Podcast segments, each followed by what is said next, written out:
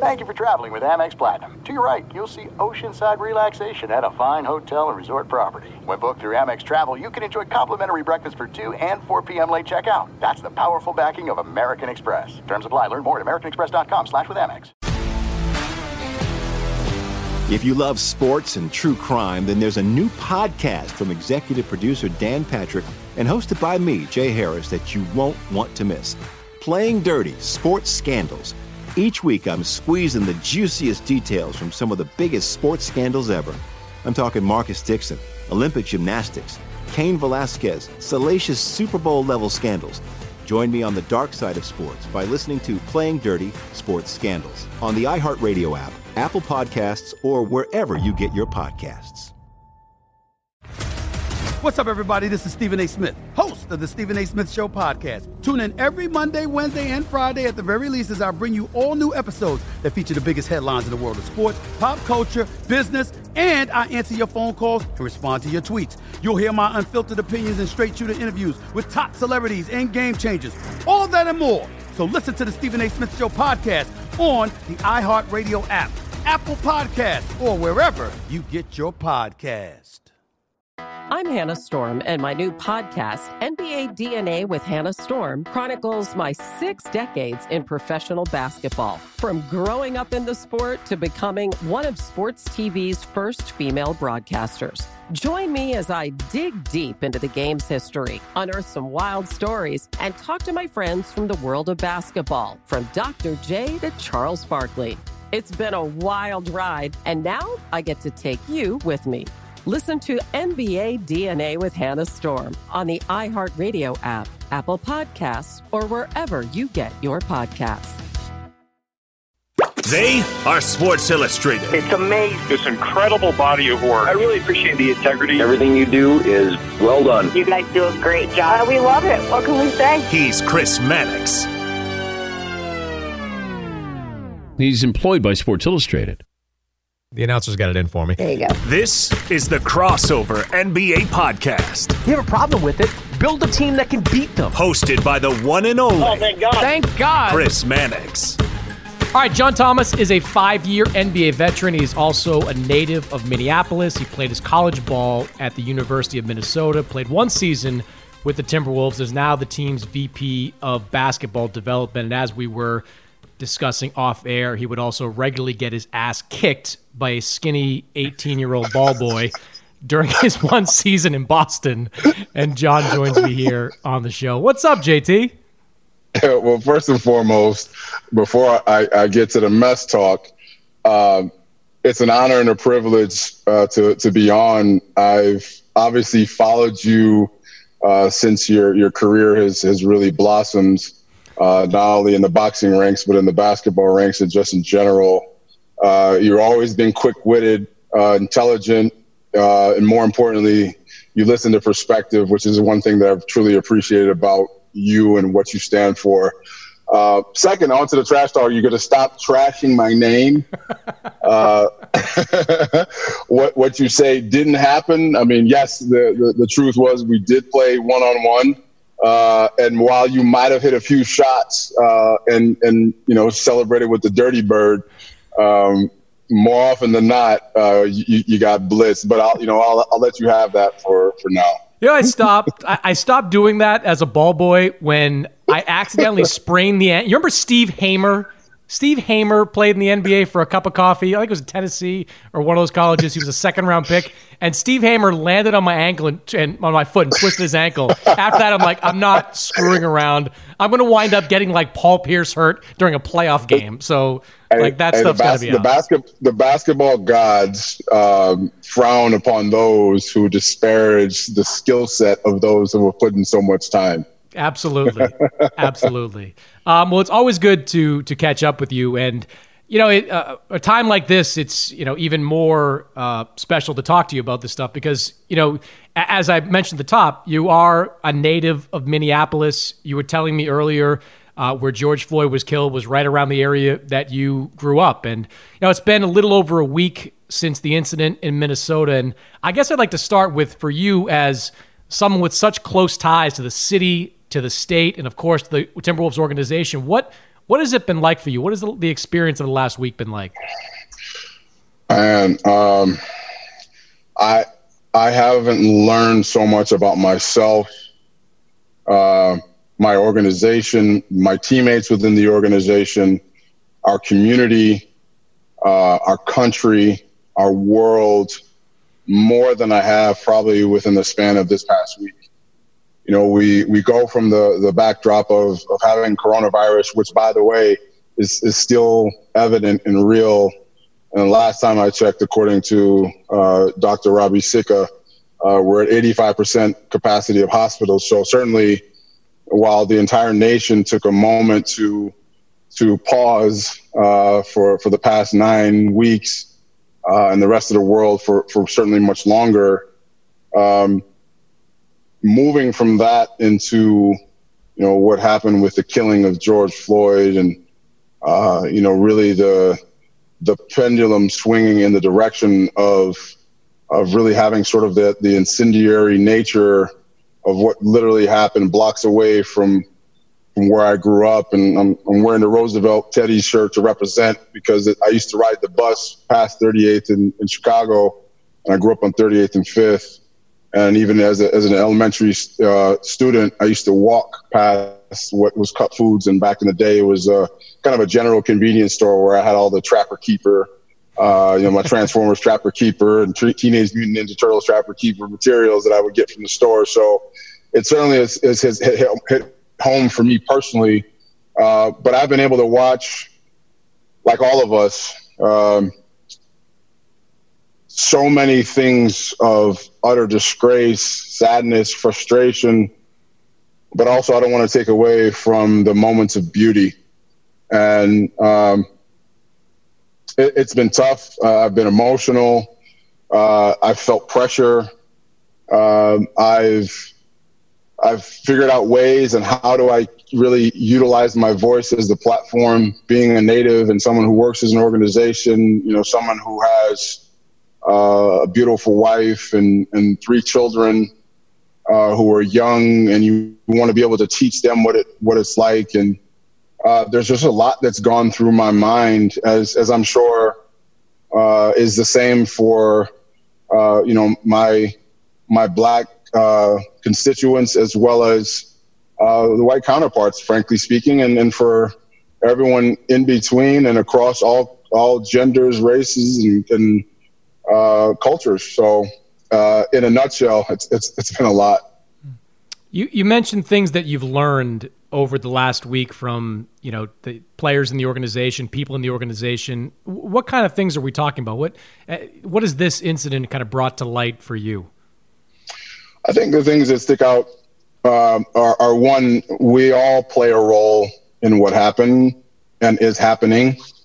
Uh, certainly, when you think about the the plight of of uh, blacks and African Americans, uh, you know, there's I've been proud of of, for example, Karl-Anthony Towns and Josh Okogie and Stephen Jackson uh, and Rashad Vaughn and you know, local college standouts, PJ Hill and Royce White, you know, they've taken to the front lines and participated in demonstrations that I think are, are powerful. It's certainly when you think about someone who's a family man and uh, and and kind of reflecting on some level of self awareness.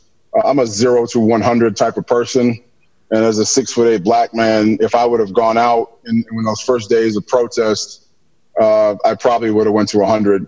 So you know, one thing I've learned is that I have a role to play similar to basketball players, as you well know, and how much I dominated you in the post. Uh, you, you rightly so probably had a better jump shot. I hate to admit it at the time, but you know, I just didn't work on it as much. Um, but what, what that speaks to me is that, you know, we all can really utilize our voice, uh, our social media, our community active activism, uh, our hearts to provide the, the beautiful scene that I saw, which was food, water, earplugs, uh, mosquito spray. I mean, there were so many people just giving. So we're all, we're all playing a role in this. Um, the other the other thing I learned is that there's a lot of uh, you know with with white uh, teammates and, and constituents across the board, there's a lot of white guilt associated with not knowing what to say or what to do. What are the resources that are at hand? I mean, the complexities of, for example, driving down. If you want to protest, where do I park? Is it safe? Uh, you know, who's organizing the protests? Uh, there's a lot of questions that come along with something as as as simple as as that. Um, the other piece to it is there's black guilt uh, that's associated with this as well. Um, so when I think about you know all the things that are sort of transpired just across the board, um, you know there's there's a guilt and a shame associated with wanting to do more, or you know not having the resources, or you know having the tough conversations either individually with people or within the organization. Um, these are these are really um, hard times. Um, and, and, and I guess the, the last thing that I would say is that, you know, it's really just a portrayal of, you know, the, the incidents that are happening. And while we can't dispute video, uh, there's always uh, more to it than meets the eye. So, you know, when I think about the ways in which a lot of stuff that's happened is portrayed, uh, it tends to lead with a negative tone. And if it bleeds, it leads. So, um, you know, I, I've been watching, I think, like all of us, on what's being said and ultimately what we absorb, and it's it's left this sense of heaviness that you know has has really empowered me and members of our organization. You know, everyone from Ryan Saunders on the Wolves side to Cheryl Reeve on the Lynx side to leaders on our our, our uh, business side uh, to our basketball side. I mean, we're all essentially at the epicenter of where this started. So I think we have a we have a golden opportunity to really create change, and, and uh, I think it more than any time before uh, uh, America's listening. You know, you a few things you said there. One, uh, it really is remarkable the composure shown by Karl-Anthony Towns, who just weeks ago lost his mother to coronavirus, and to to kind of be able to to compartmentalize that and stand up there with Stephen Jackson and walk the streets of Minnesota is really. I mean, I don't know what you thought when you first saw him there, but that was really remarkable for me to see. Super proud is is the the thing that you know that, that I think about is that as as tough as it was for him to lose, uh, the, you know, a rock in his household and the cornerstone of his family, uh, him him showing up for injustice in, frankly a state that is not his own uh, and growing up in New Jersey, I think speaks volumes for what he believes about the social injustice that transpired in front of our eyes, uh, and really was just a tipping point around, um, you know, what happens to a community that's near and dear to his heart. Uh, but just the level of solidarity and his willingness to just create a presence, and and oftentimes, and that's when I talk about the, the, the different roles that we play. He didn't say a word and I don't think any of us expected him to say a word with with having such a heavy heart. Um, but ultimately, the fact that he showed up um, and and at least uh, is standing for um, you know making a stance for inequality was uh, a super proud moment personally, and I think for our entire organization. You know these these times lead to, and you kind of touched on it, some tough conversations that are had. I mean, what what's been the toughest type of conversation that you've had? You don't have to name any names of who you're talking to, but you know the those the conversations that really bring out the emotion and all. Man, um, you know, there's a lot of them. I, I would say when you think about, uh, you know, how how we can as as a collective think about how we're taking the right type of steps to just create actionable moments. Um, it's easy for those that you know might not understand what a specific individual might be going through to say you shouldn't be angry but um, you know when you have conversations with those people that are angry uh, I think our natural defense, just based upon really going back to one thing we all have is our brain and and sort of the fight, flight, or flee response, or fight, I should say, fight, flight, or freeze response. Um, we have to get past that that let's call it bias and and fear to just listen. So when people are angry, so when you talk about tough conversations, it's whether they're black, white, Native American. Uh, there's a lot of people of a lot of different races. There's a lot of you know women also and are showing up for for this cause and they're angry. So having conversations with angry people is is difficult. Uh, the other tough conversations are just around trying to come to a place of empathy. Right? I think it's uh, there's been a narrative that says, you know, we understand.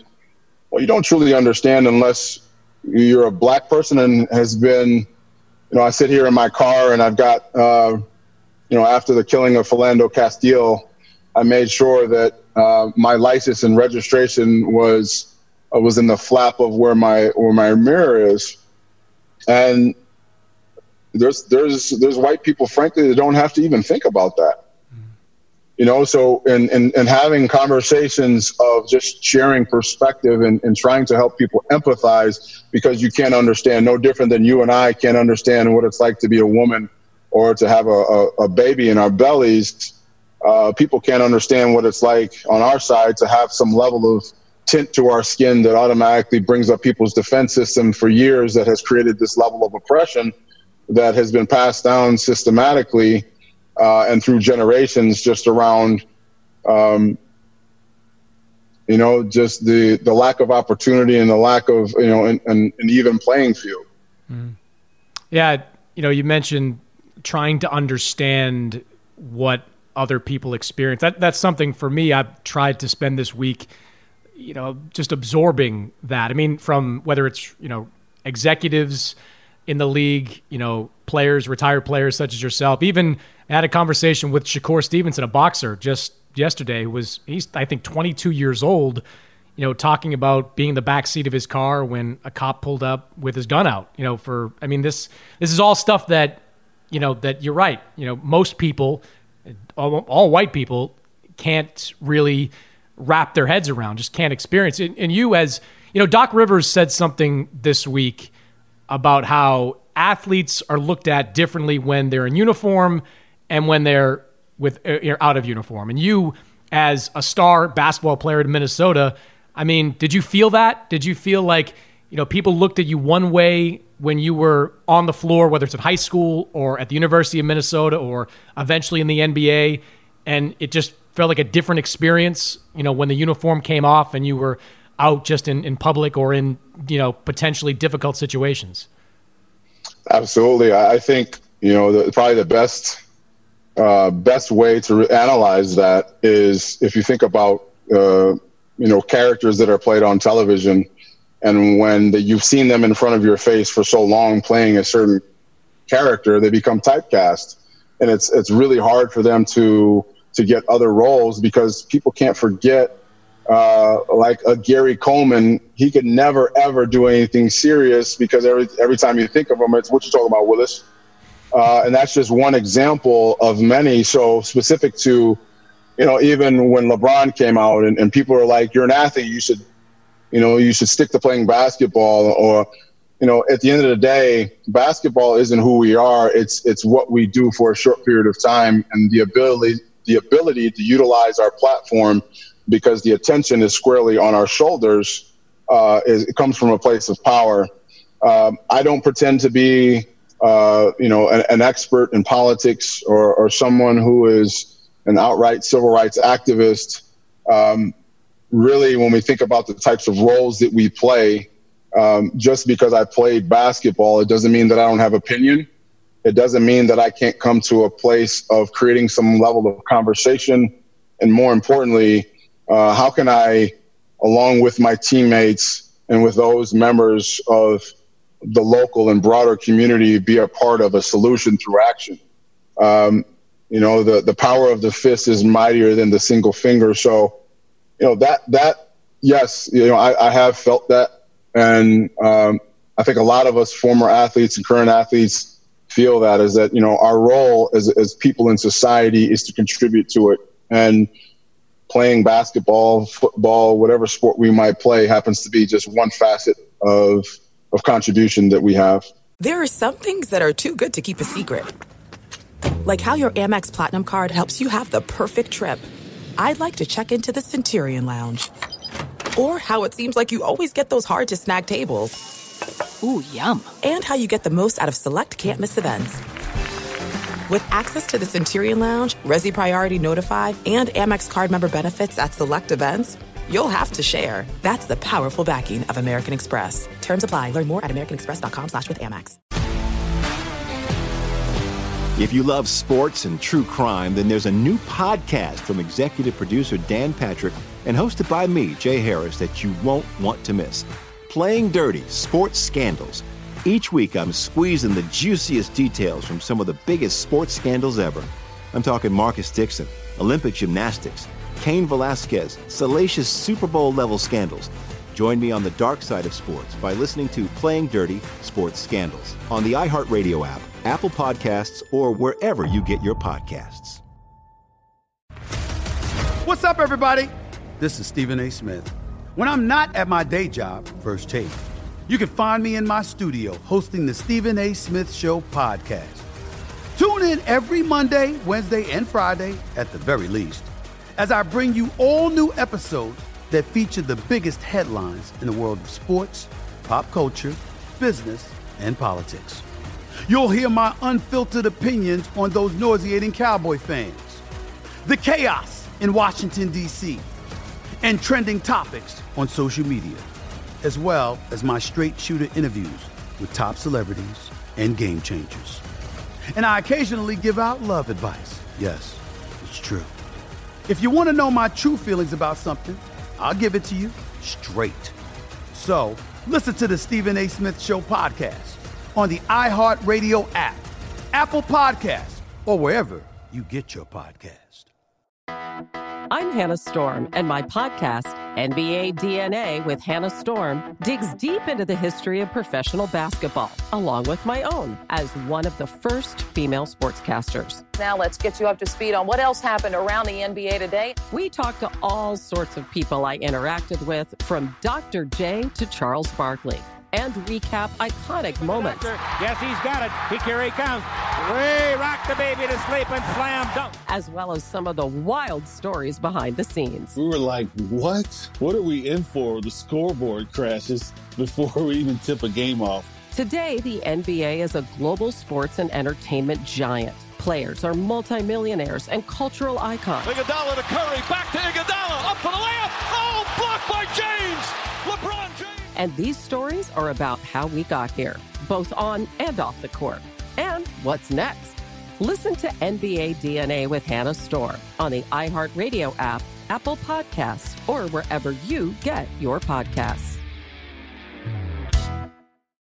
You mentioned that now feels like a time when we can create change. That, that's one of the things that you know you hope for, but it just feels like we just move past things and we don't address things. We don't address these issues. I mean, we watched Rodney King get beaten within an inch of his life in the early 1990s, and we're still here.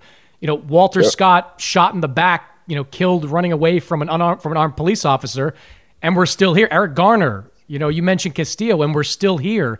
I mean, uh, how do we get? How do we move? How do we move this forward? What needs to be done to move this forward? Uh, we have to take uh, a, a, unified stance for those that are creating the policies and procedures of our local and national government. And you hear everyone saying vote. And I would tell you, even in conversations, that people have lost faith in, in our system. But if, if you don't take action, um, things will remain the same.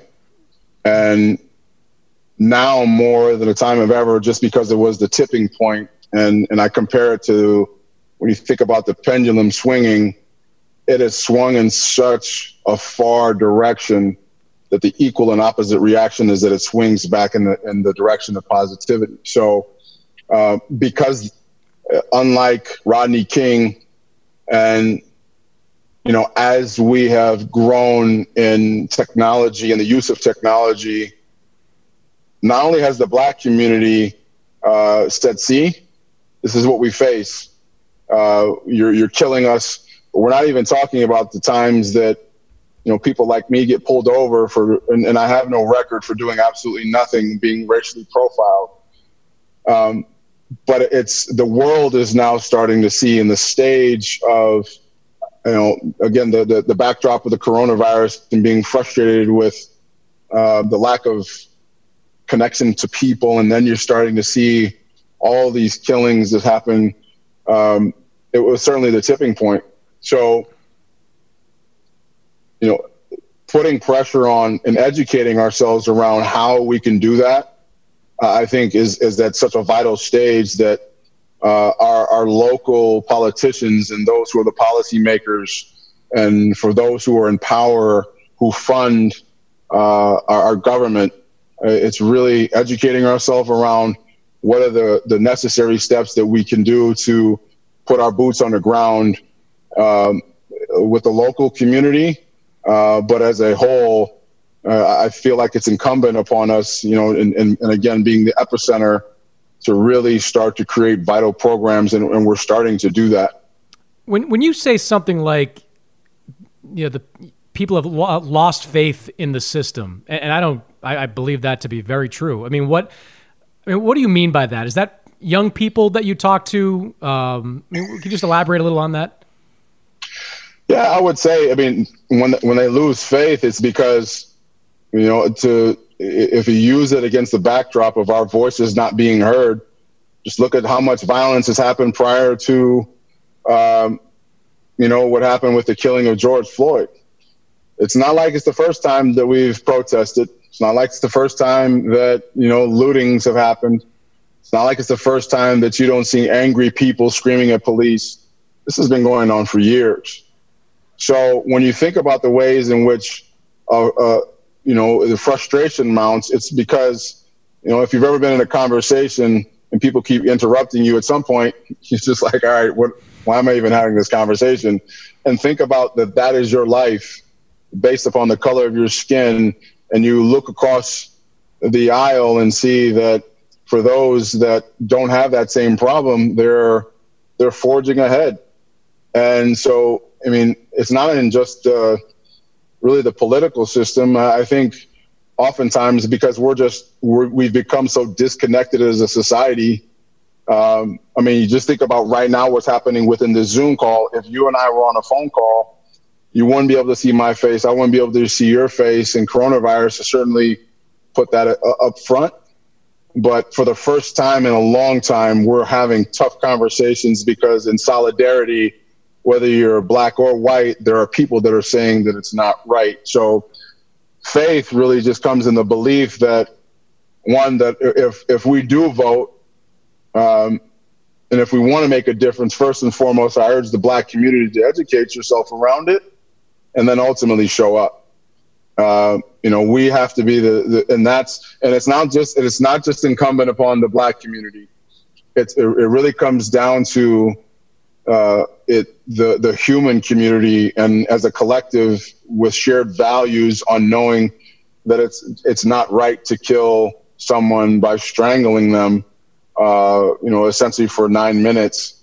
What we have to do is create change to restore the faith in in policy, in government, in people.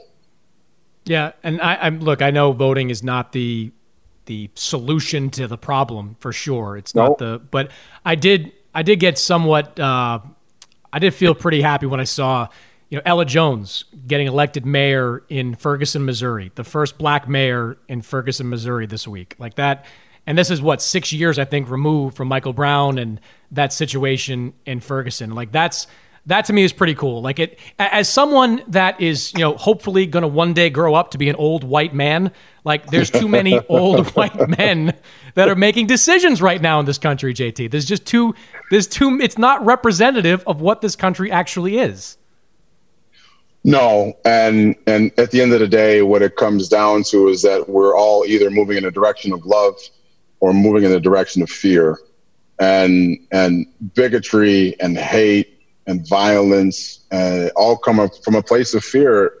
You just don't understand that. Um, you know, at the end of the day, there within any race, there are people that you know lash out out of frustration and, and create some level of violence that we all do not condone.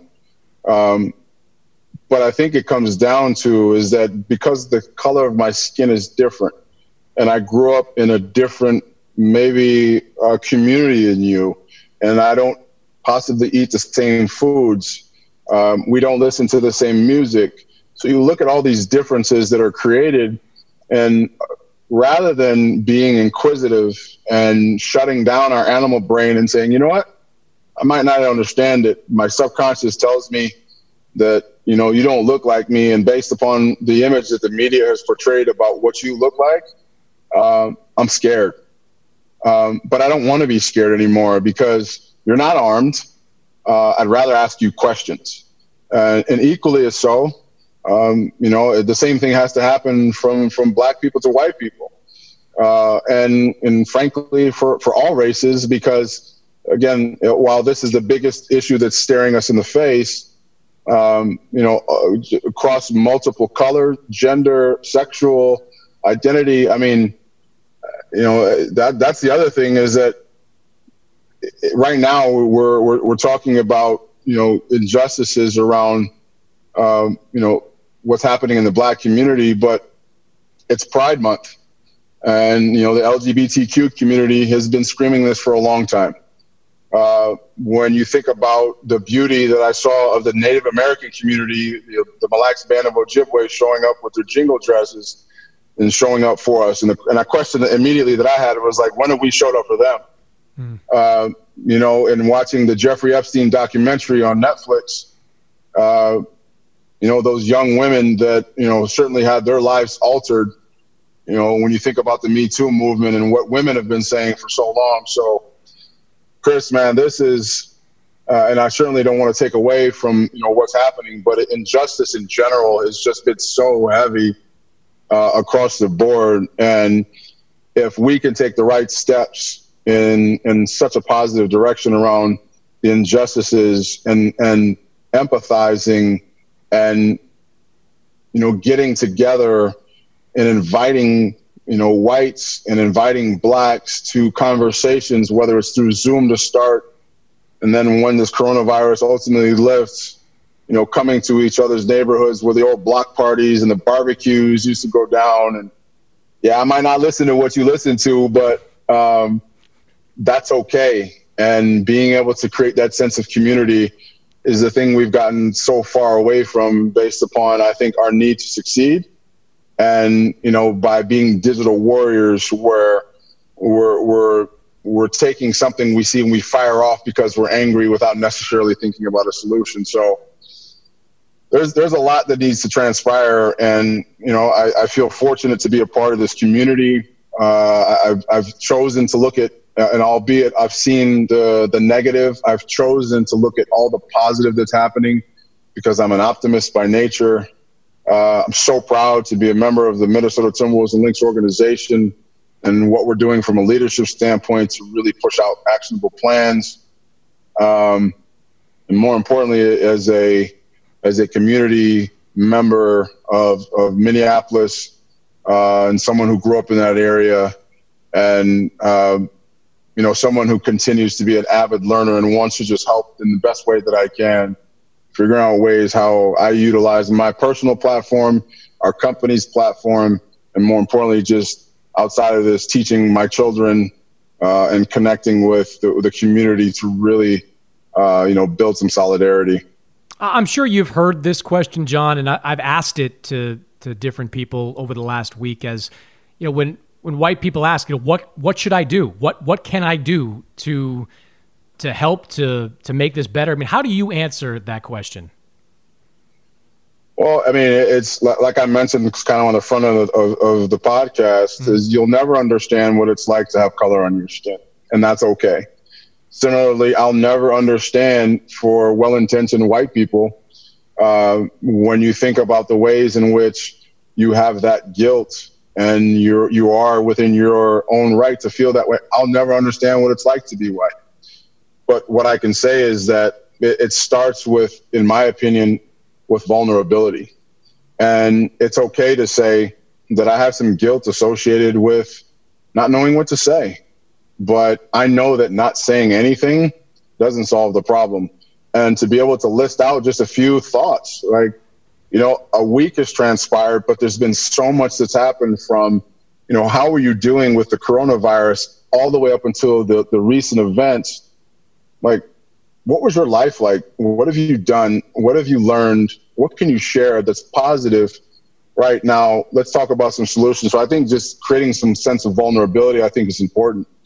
Um, allowing people to rest with their truth, right? My truth might be different than your truth, but Chris, man, I love you. And, and even though you thought you crossed me over, at the end of the day, um, you know, we, we need to come to some, some common ground and figure out how and which we're doing is utilizing your platform in support of building a better community.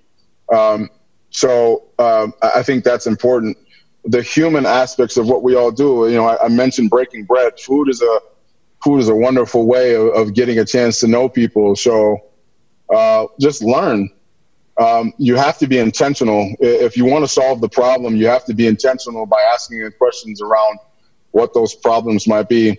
I would also say that there's probably a bunch of different questions or potential biases around, you know, black culture and, you know, why. And look, we, no matter what, I, I wherever community I come from, I have color to my skin. You don't know that until you start asking me questions. All you see is black.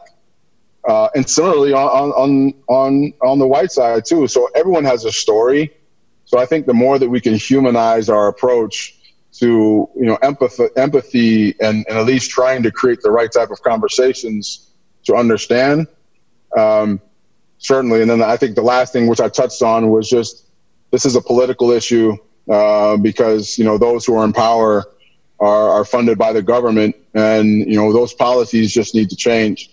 So it's it's understanding you know what are those what are those steps that you need to take? And if you don't understand, to figure out ways uh, to educate yourself. And there's a whole bunch of other fun resources too, like uh, you know things you could think about online, uh, old movies. You know, one of my team members mentioned uh, who's younger that had never seen Do the Right Thing, and how. Uh, and I won't spoil it for for those that haven't seen it, but you know, towards the end of the movie, and you see the scene, it is is reminiscent of what's going on right now and that movie was what 1989 mm-hmm. you know so it's 2020 but even even prior to that you can go back i mean this has been going on for far too long and um, you know i i genuinely just enjoy uh, the the thought of that this will actually change the direction of our society um, super important so i would just say you know just those are the things that come to mind you know, as, as a senior member of an organization, what do you see the role of organizations in this time being? I mean, it, now it's like everybody kind of gets caught up a little bit, maybe a little bit too much in statements made by teams. I mean, as we speak, you know, it's uh, what did the Knicks say? Why didn't the Spurs say? It's like sometimes I feel like we lose the forest through the trees here. Like the statements are less important than the actions of of teams. Yeah. Like what what do you see as as the role organizations should play going forward? And what are you trying to do as a part of an organization to move this forward? Statements are just the beginning. It's no different than me sending out a tweet or or hashtag Blackout Tuesday, uh, you know, to show some solidarity. That's great, but what's going to happen six months from now? Uh, you know, and how quickly George Floyd uh, superseded everything that was happening with the coronavirus you know, we have a tendency within our society to forget what's going on. And whether there's certain things are intentional or, or not, uh, we're, we're always looking at the next hottest thing that's taking our attention.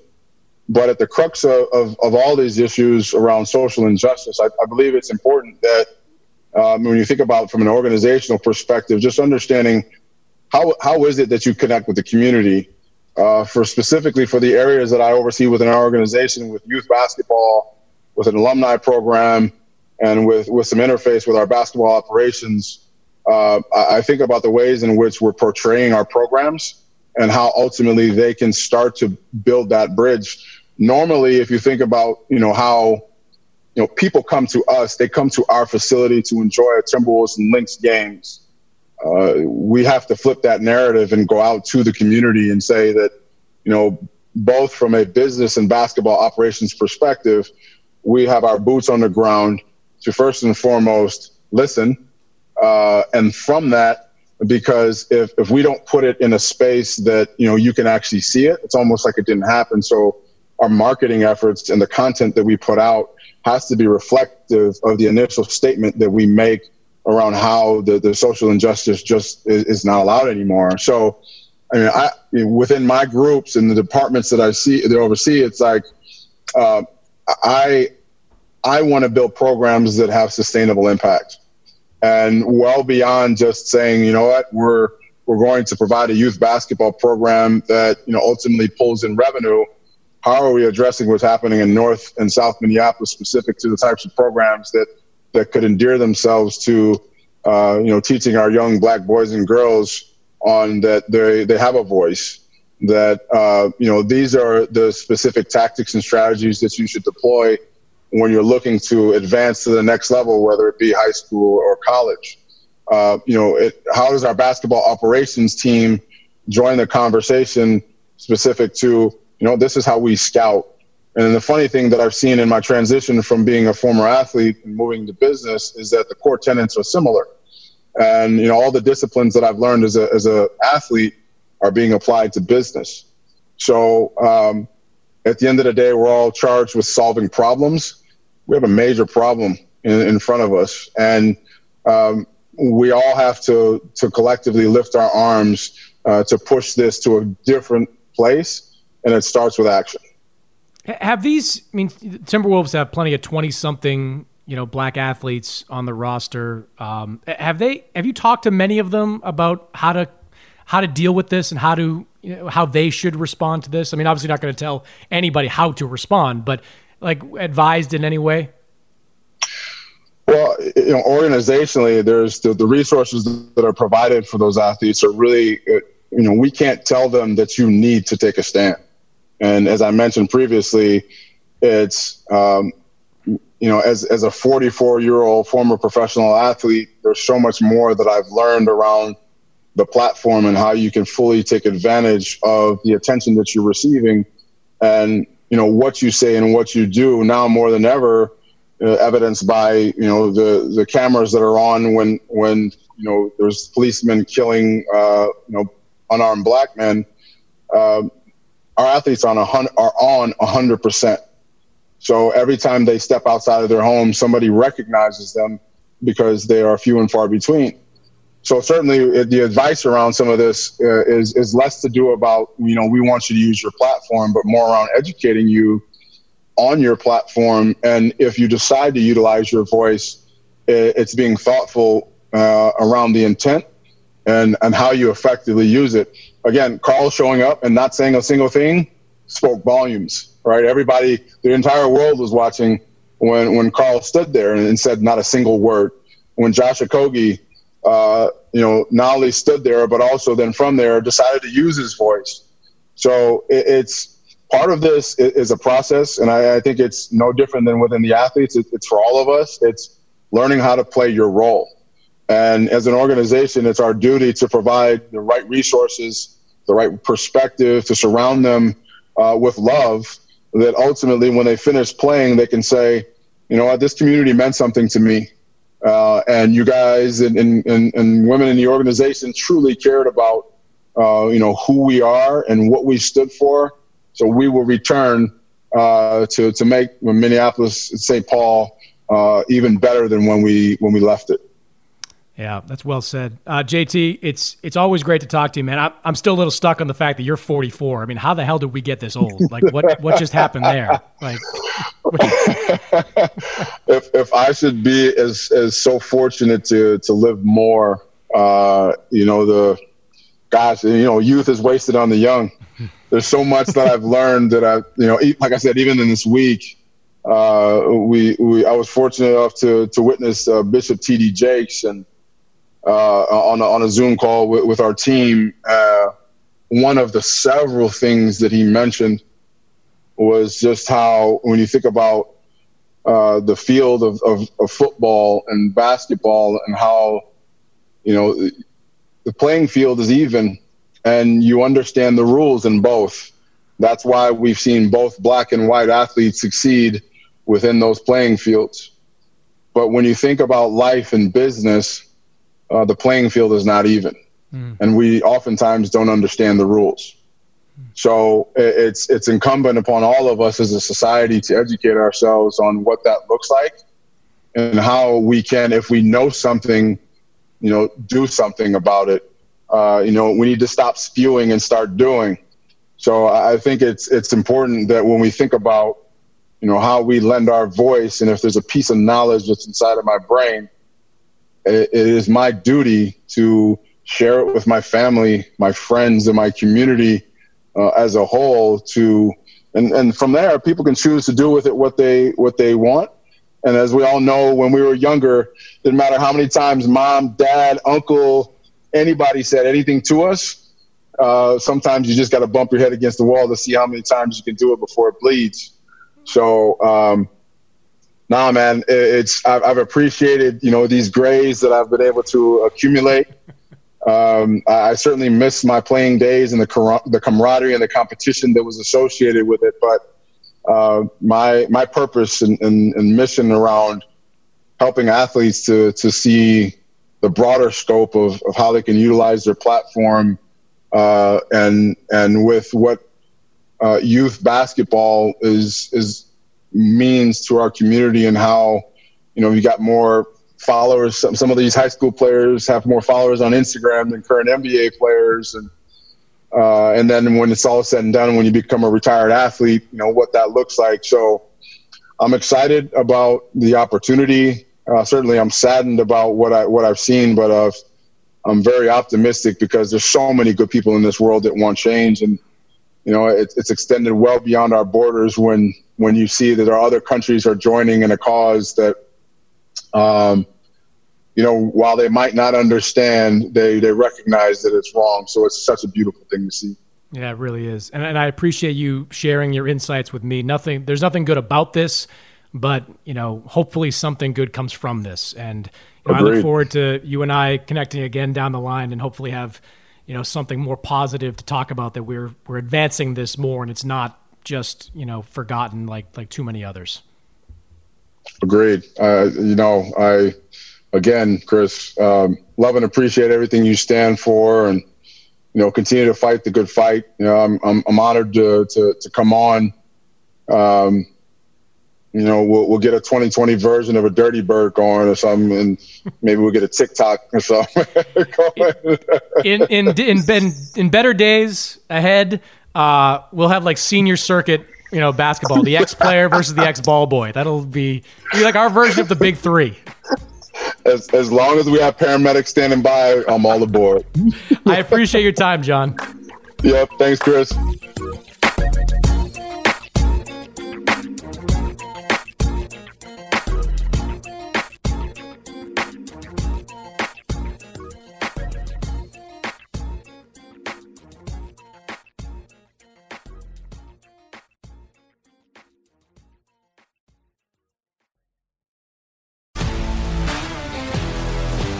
If you love sports and true crime, then there's a new podcast from executive producer Dan Patrick and hosted by me, Jay Harris, that you won't want to miss. Playing Dirty Sports Scandals. Each week, I'm squeezing the juiciest details from some of the biggest sports scandals ever. I'm talking Marcus Dixon, Olympic gymnastics, Cain Velasquez, salacious Super Bowl level scandals. Join me on the dark side of sports by listening to Playing Dirty Sports Scandals on the iHeartRadio app, Apple Podcasts, or wherever you get your podcasts. What's up, everybody? This is Stephen A. Smith, host of the Stephen A. Smith Show podcast. Tune in every Monday, Wednesday, and Friday at the very least as I bring you all new episodes that feature the biggest headlines in the world of sports, pop culture, business, and I answer your phone calls and respond to your tweets. You'll hear my unfiltered opinions and straight shooter interviews with top celebrities and game changers. All that and more. So listen to the Stephen A. Smith Show podcast on the iHeartRadio app, Apple Podcast, or wherever you get your podcast. I'm Hannah Storm, and my new podcast, NBA DNA with Hannah Storm, chronicles my six decades in professional basketball. From growing up in the sport to becoming one of sports TV's first female broadcasters. Join me as I dig deep into the game's history, unearth some wild stories, and talk to my friends from the world of basketball, from Dr. J to Charles Barkley. It's been a wild ride, and now I get to take you with me. Listen to NBA DNA with Hannah Storm on the iHeartRadio app, Apple Podcasts, or wherever you get your podcasts. The Nikki Glazer Podcast. Her roast of Tom Brady stole the show. Now she's talking about it on the latest episode of the Nikki Glazer Podcast. I said, Tell Tom Brady that I'm the Tom Brady of roasting. Lots of people roasted the GOAT, but only Nikki is still being talked about. Every time I refresh my DMs, it's 14 blue check marks of people I didn't even know who knew me are writing like paragraphs to me. Hear that in all episodes of the Nikki Glazer Podcast on America's number one podcast network, iHeart. Open your free iHeart app and search the Nikki Glazer Podcast to start listening.